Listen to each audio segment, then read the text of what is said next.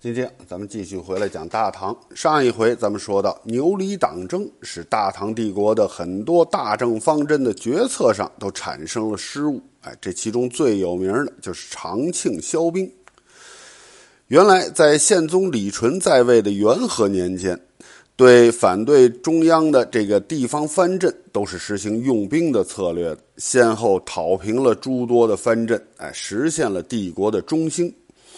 而即位者穆宗李环呢，才能平庸，胸无远志，他就采纳了宰相萧府段文昌的建议，实行萧兵之术，史称是长庆萧兵。但这次萧兵啊，最终是导致了卢龙镇朱克融、承德镇王廷凑的相继呃相继叛乱，朝廷啊由此就失去了和硕。《新唐书》《资治通鉴》都认为，哎，这两次叛乱都是由萧兵而起的。这个萧兵的策略是在李环即位之初正式提出的。所谓的萧兵呢，就是让天下的这些军镇每年哎削减百分之八的兵力，让这些人呢接甲归田。萧府和段文昌提出的这个建议啊，客观的说呢，是长庆年间哎初年的这个政治经势。这个呃，政治经济的这个形势的一种客观反应。两个人的初衷呢，和宪宗李纯对藩镇用兵是一样的，根本目的就是为了削弱藩镇的割据势力。自宪宗李纯即位以来，是接连对藩镇用兵，最终呢，使得这些反叛的藩镇得以平定，朝廷和地方的矛盾有所缓和了。但是这个时候，地方藩镇仍然是手握重兵啊！如果不削弱他们的军事力量，仍然是有可能再次反叛朝廷的。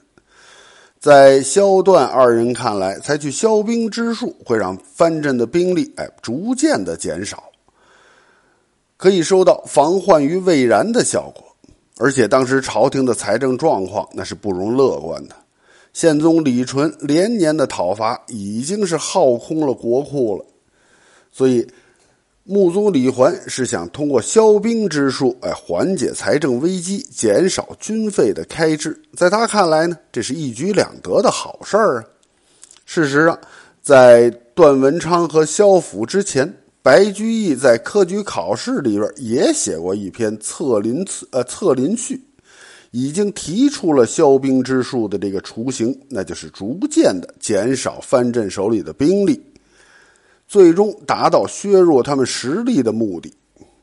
当然了，白居易写的，哎，这只是一考试的时候的一篇命题作文，他不可能提出消兵的具体操作方法。但是呢，他也客观的反映了一种社会的舆论。按说啊，提出消兵策略的初衷是好的，但谁也没想到，在操作过程中却出现了偏差。以至于不仅没有削弱藩镇的势力，反而引发了藩镇的叛乱。《旧唐书》记载啊，穆宗李环当时已经是十分的放纵自己了，对处理朝政不感兴趣，他没有仔细的审阅削兵的这个呃消兵的这个具体的方法，也没有进行深入的讨论，就下诏实施。结果导致那些被遣散的藩镇士兵，哎，笑聚山林，成为了打家劫舍的强盗了。这就让朱克融、王廷凑找到了机会，他们重新整合那些被遣散的士卒和朝廷对抗。而朝廷呢，当时应对不及，临时招募了一些士兵去平叛，哎，因为时间仓促，都被叛军打败了，最终是丢失了和硕地区的很多地盘。可以说呀，长庆萧兵的这个失策就在于没有安置好那些遣散的藩镇士兵，以至于这些人成为了强盗。但这里边有个很大的问题，那就是既然朝廷已经允许他们脱离军队了，解甲归田了，那就应该回家务农啊，安分守己的过日子才对。可这些人为什么不愿意这么做呢？要想弄清楚这个问题，哎，就必须在社会状况当中来寻找答案了。唐朝建立伊始，就是推行北魏以来的均田制。农民耕种的土地呢，都是靠国家来分配的。但是随着时间的推移，土地的兼并越来越严重了。农民在均田制下的授田已经明显不足了，可是他们却要承担这个法定的租调，还要承担各种的徭役和兵役。哎，种种的重压面前呢，农民已经濒临破产的边缘了。没办法，为了活命，只得是四处的逃亡。逃亡的农民就成为了流民，这是大唐帝国严重的社会问题。流民为了生计，只有三条路可以走：一是依附于那些权贵，哎，成为他们的庄客佃户；二呢，就是效聚山林，成为强盗；第三一种就是应募参加军队，成为一个职业军人。这三种方法里边，哎，显然当兵是最好的出路了。可是国家实行销兵政策以后呢，没有很好的安置这些退伍的士兵。这些人不能当兵了，回家呢手里又没有地可以种，那就只能是当强盗了。早在这一次销兵之前，德宗李氏的时期，哎，就想要在河北魏博镇，哎，要削减四万兵马，让他们全部务农。当时魏博的节度使田悦表面上是听令，他却去煽动那些被裁减的士兵，说：“你们已经当兵很久了。”本身本身呢，你们已经没有土地了。现在虽然是名为回乡务农，但是土地从哪儿来呀？你们回家之后如何去养家糊口啊？田悦的这番话非常有煽动性啊。但是也不可否认，他的确说出了这些士兵的身份和他们当兵的缘由。所以说，哎，削兵这个具体的操作方法的不当，哎，确实是引发了和硕的这个叛乱。不过呢，公正的说呀，削兵的策呃策略失误，这是只能是和硕叛乱的一个导火索。但是和硕的叛乱，这不是一个偶然的突发事件，它是由多种因素呃综合作用的结果。当初。宪宗李纯平定藩镇取得了成功，但这种成功呢，只是一种表面的统一。当时河北的各节度使手里仍然是手握重兵，他们只是暂时屈服于朝廷的压力。要是朝廷的政策损害了他们的利益，这些藩镇还会起来反抗的。所以说呢，削兵哎，只是一个导火索，哎，是被朱克融、王廷凑拿来做。做起兵的这个借口的。总的来说呀，对大唐帝国而言，长庆削兵是一个失败的策略，更是一个历史的悲剧。因为它不仅使宪宗李纯先前辛辛苦苦平定藩镇的大好局面丧失殆尽，更掀起了天下大反叛的浪潮。自此之后，一直到大唐帝国灭亡为止，藩镇一直都没有消停。长庆削兵是一个失败的策略，这个一方面和这个穆宗李环还有宰相萧府段文昌这些人的历史局限性是有关系，但是另外一方面呢，这个策略的出台和当时的党争是有着密切的联系的。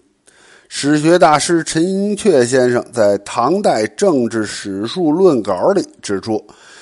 宪宗李纯当时主张用兵的，哎，任用的那些士大夫呢，大多数都是属于后来形成所谓的李党的成员，就是李德裕一派的；而反对用兵的那些士大夫呢，多是李吉甫的政敌，也就是后来所谓的牛党的成员，就是牛僧孺这一派的。因此，元和一朝主张用兵这一派始终是掌握朝政的，而到了。穆宗李环继位以后呢，牛党开始成呃成得势了，于是就有了削兵的这个策略。也就是说呀，用兵和削兵就是李党和牛党在对待藩镇态度上斗争的焦点所在。不管哎起因怎么样，反正这个长庆削兵的策略，迫使长庆元年，也就是八百二十一年的七月。朱克融、王廷凑发动了叛乱，再次拉开了朝廷与藩镇斗争的序幕。在这场较量里，穆宗李环积极评判，下诏：“哎，你要刺呃不但是出兵平叛，而且要求啊，地方哎州郡和这个中央政府的内库哎两级政府同时出钱平叛。而主张削兵的这个萧府和段文昌，在看到战事已经不可避免的时候，他们竟然积极的主张平叛。从两个人所属的派系来看呢，已经很难划分究竟是哪个党的成员了。所以说呀，不能说长庆削兵是对元和用兵策略的全盘否定。那咱们再说说这长庆削兵的直接后果。那就是卢龙镇的朱克融和承德镇的王廷凑相继的反叛了。卢龙镇，哎，节度使刘季在宪宗李纯征讨承德的时候是出力不少啊。不过呢，刘季外出作战，他是让他的长子刘衮全权负责处理卢龙的政务，这就引引起了他另外一个儿子刘总的不满。结果，刘总在趁这个刘季病重的时候，发动兵变，杀死了父亲和兄长，然后自领军政。后来，他看到强大，哎，这个李纯平定了强大的吴元济和李师道，刘总感到压力巨大，就上表请求归顺，被朝廷晋封为同中书门下平章事，结束了跟朝廷对抗的局面。不过，这以后啊。毕竟他的这个呃节度使的位子是弑父杀兄得来的，每次呃夜深人静的时候，他就经常的回忆这件事儿，还经常在梦里梦见父兄来索他的命。这个巨大的心理压力使他最后是濒于崩溃了。在长庆元年的正月，刘总上奏朝廷，请求放弃官爵，哎，皈依佛门。穆宗李纯呢，也是允许他出家。他在出家之前，对卢龙的后事做了安排，把卢龙镇一分为三，也就是幽州、涿州、瀛州为一道，任命张弘敬为节度使；平州、荆州、归州、潭州为一道，任命平卢节度使萧平为节度使；瀛州、莫州为一道，任命京兆尹，呃。卢世梅为观察使，这以外呢，刘总又选出部将中有功劳的，哎，报请朝啊朝廷予以晋升，这就使卢龙的将士有了这个到朝廷去做官的兴趣。你像这个朱克融就是其中之一。可惜的是啊，当时的穆宗李环是沉迷于酒色，哎，所用的两位宰相崔植和杜元颖也没有什么政治眼光。除除了这个卢世梅之外啊，刘总推荐的其他人一概都不用。而这个朱克融呢，他是卢龙的前任节度使朱涛的孙子。他到了京城长安之后啊，本来以为会得到晋升的，可是等来等去也没有消息，到最后连吃饭穿衣都没钱了，到处跟别人去借，哎，日子过得就跟乞丐一样了。他每天都找借口到中书省去探听一下，哎，有没有消息啊？哪怕随便给个一官半职，能养家糊口就好啊。可是他的请求始终是石沉大海，朱克融就开始怀恨在心了。张弘敬到荆州上任之后啊，看见卢克呃朱克融在京城是窘迫至极，就让他返回幽州听候调遣。可后来事实证明，对朝廷来说，放走朱克融无疑是放虎归山；而对张弘敬而言呢，这就是厄运的开始啊。而张弘敬呢，在处理政务上面也是有问题的。哎，他到了卢龙之后啊，开始玩神秘。以前刘总是表现出一份亲民爱兵的这种态度，可是张弘敬呢，就是拒人于千里之外。有的时候一连十几天都不出来处理政务，哎，平时他的将士们呢也很少知道他的行踪到底在哪儿。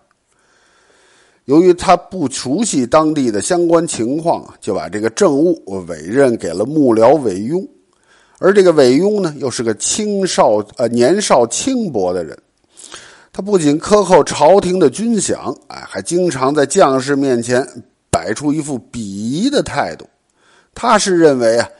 现在天下太平了，你耍的一手好剑，不如多认识几个字儿吧。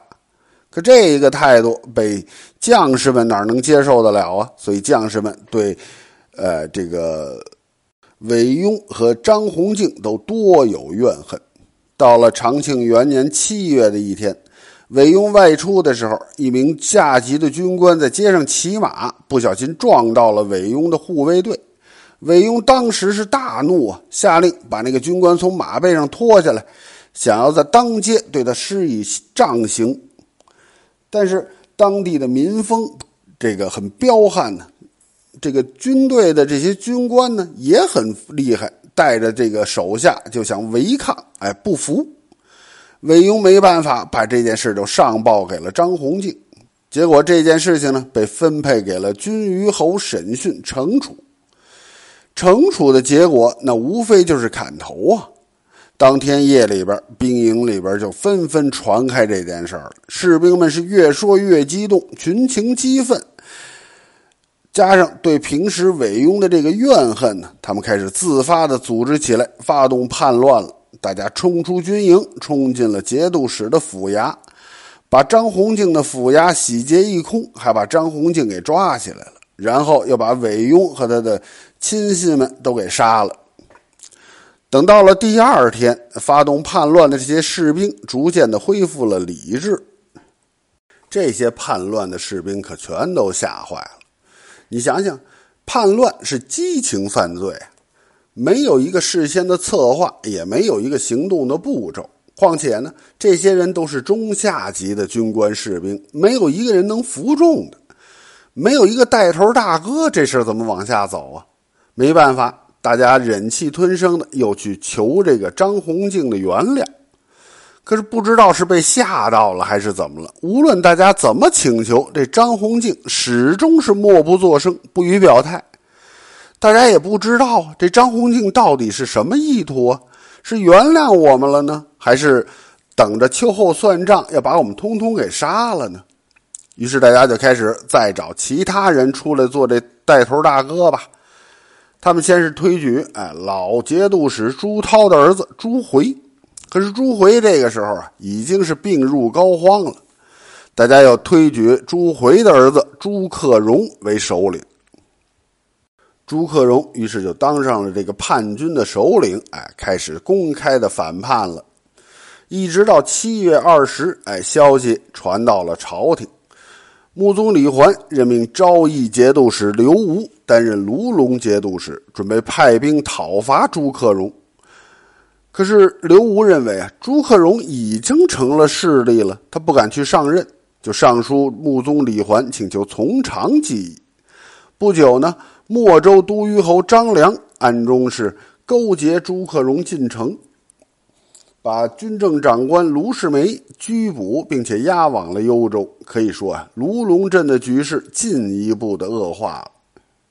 而就在哎，穆宗李环准备讨伐卢龙的这个时间，承德镇的王廷凑也发生叛乱了。和朱克融被众人推举走上反叛道路不同，这王廷凑是蓄谋已久叛乱。早先，承德节度使王承宗死了以后啊。祖母冯夫人，哎，让这个王承宗的弟弟王承元接任节度使。王承元接任之后，上表朝廷表示效忠。到了元和十五年，也就是八百二十年的十月，穆宗李环继位以后呢，加强了对地方节度使的控制。